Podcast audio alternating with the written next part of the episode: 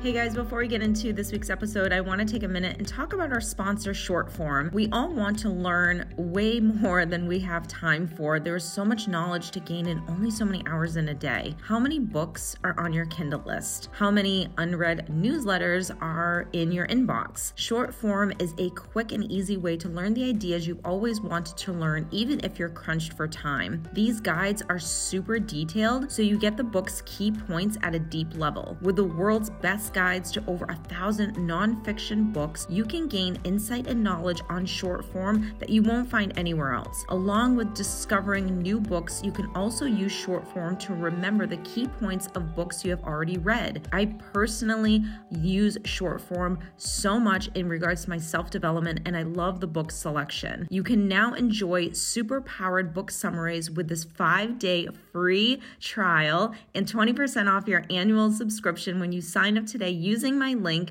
shortform.com slash Stephanie Lynn. Let's talk about gaslighting. I really enjoy talking about this topic because gaslighting and manipulation are probably one of the two biggest things that an abuser will use that most people have no idea that they're actually using this tactic on them. Manipulation and gaslighting are really, really hard to spot, especially when you have poor boundaries low self esteem, and you come from some codependency. I want to give you five different tactics that a gaslighter will use on you. That way, you can spot this type of abuse if it does happen to you. Gaslighting is all about giving you confusion. So, if you've ever heard the term or if you've done your research, then you understand that gaslighting is basically a form of psychological manipulation. It is the ability to dwindle down your sense of self, to not really trust what you think, how you feel, and what you believe to be true.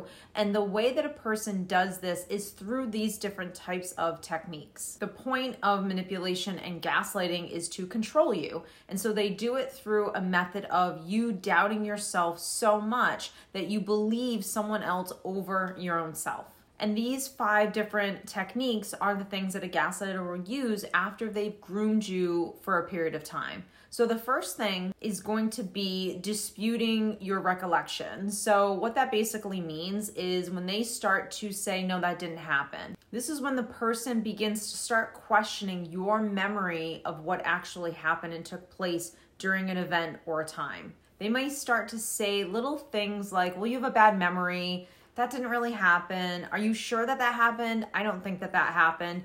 And they'll start to question you so much where you then begin to actually doubt yourself. So perhaps you kind of started this conversation fully sure of yourself that this is the way it went down or this is how you felt.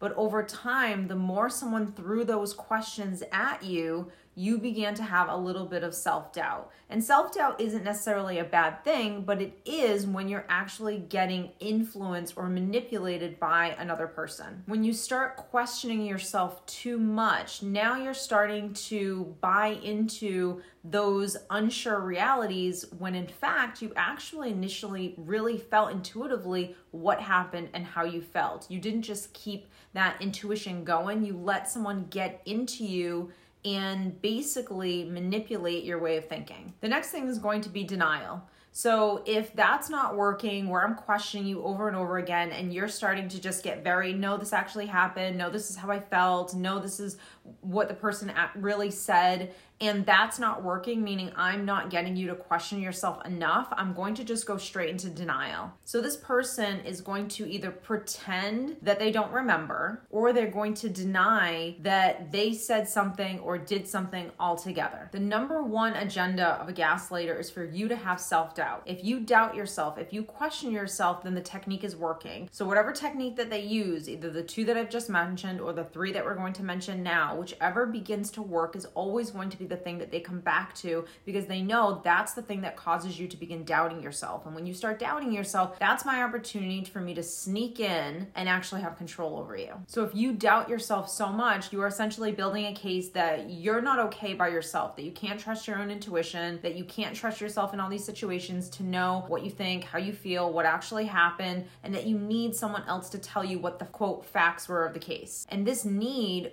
and or trust that you have now in this person, this unhealthy amount of trust that you've put into this person is because they have actually just dwindled your self-esteem. And the only way to have control over a person is when they completely neglect themselves. If you fall too far away from yourself where you don't have a good connection with yourself, you are open to someone else coming in and telling you who you are. The next thing is going to be playing down your feelings or invalidation. And invalidation is something that for someone's inability to validate you means that they are not able to either consciously or unconsciously allow themselves to sit in the space that they did something wrong, that they hurt you, that they disappoint you, that they weren't perfect. And so that's why probably validating someone's feelings is one of the most important things in all relationships because it gives you the opportunity to sit in my shoes and understand where I'm coming from. You don't have to agree with me, but you can at least understand where I'm coming from. That begins to open up that kind of level of communication where now we have compassion and empathy and other things that begin coming into play without validation. And this is where a gaslighter will purposely do it, even though they blatantly know that they did something or said something wrong or, or a situation actually happened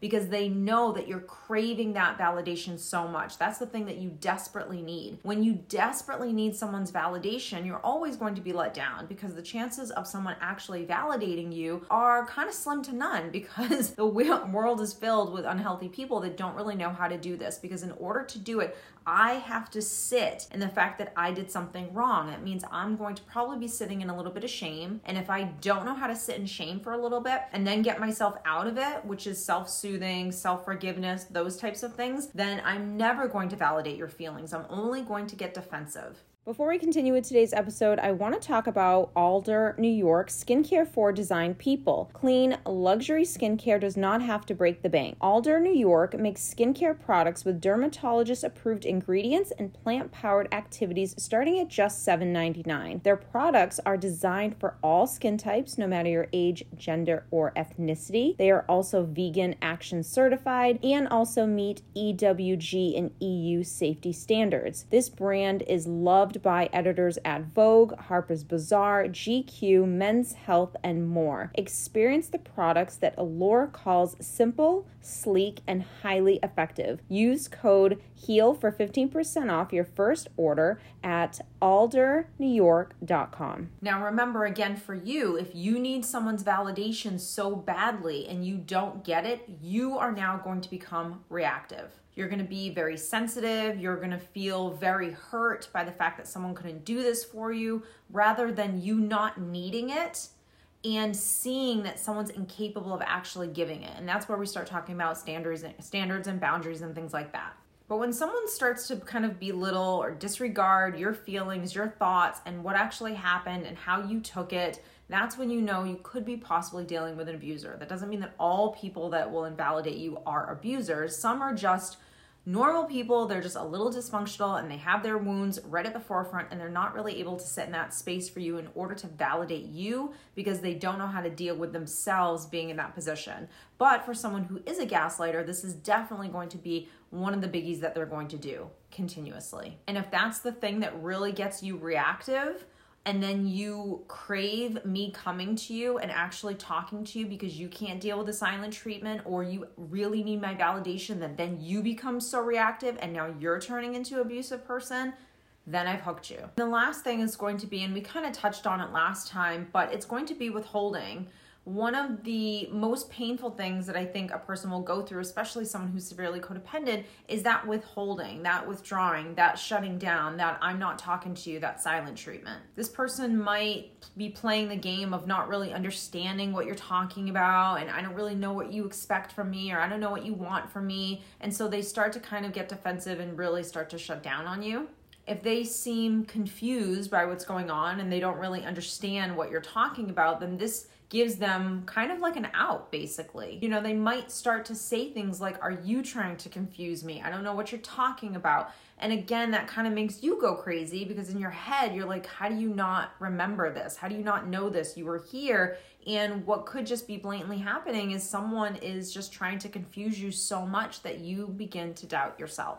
One more, and I totally forget this one, but the last one actually is going to be sidetracking. And sidetracking is when we kind of take the focus off of me or the situation and bring it in another direction. So, this is when, for example, someone might say to you, Well, you never felt that way before, and then you started hanging around with your sister. Or your sister tends to have these theories, or your friend tends to have these theories, or ever since you got the job and you started hanging around this person, now all of a sudden you're becoming different. Now all of a sudden you're becoming difficult.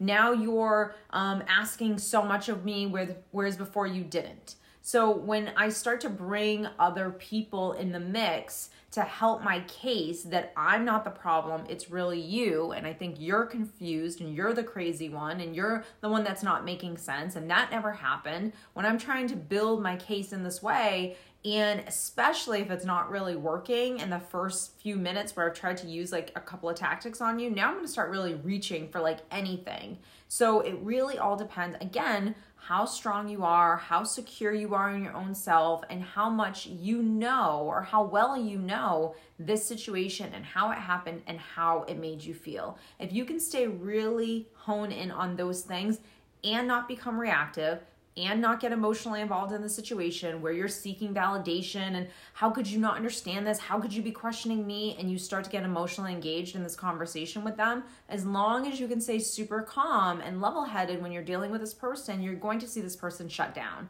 because nothing that they're doing is working. And when someone can't control you, they have to change the narrative that you're actually the problem. And now this is where they're going to start to come up with all kinds of crazy stories to make you look like the problem and now they're actually the victim. So I hope I've given you enough tips that you can go out into the world, into these relationships and hopefully spot when someone's doing this to you and not necessarily have to call them out, but make sure that think one of the biggest things to learn aside from just the tactics themselves is going to be how you respond to this person. And that's why responding not reacting, staying calm, knowing what's in front of you, and how to actually deal with it. It's something that I'm constantly teaching in my private practice with my clients because it's a doozy. It's definitely not an easy thing to do, especially when you're emotionally involved with someone. So I hope this video has helped you, and I'll see you next week, guys. Enjoy your week.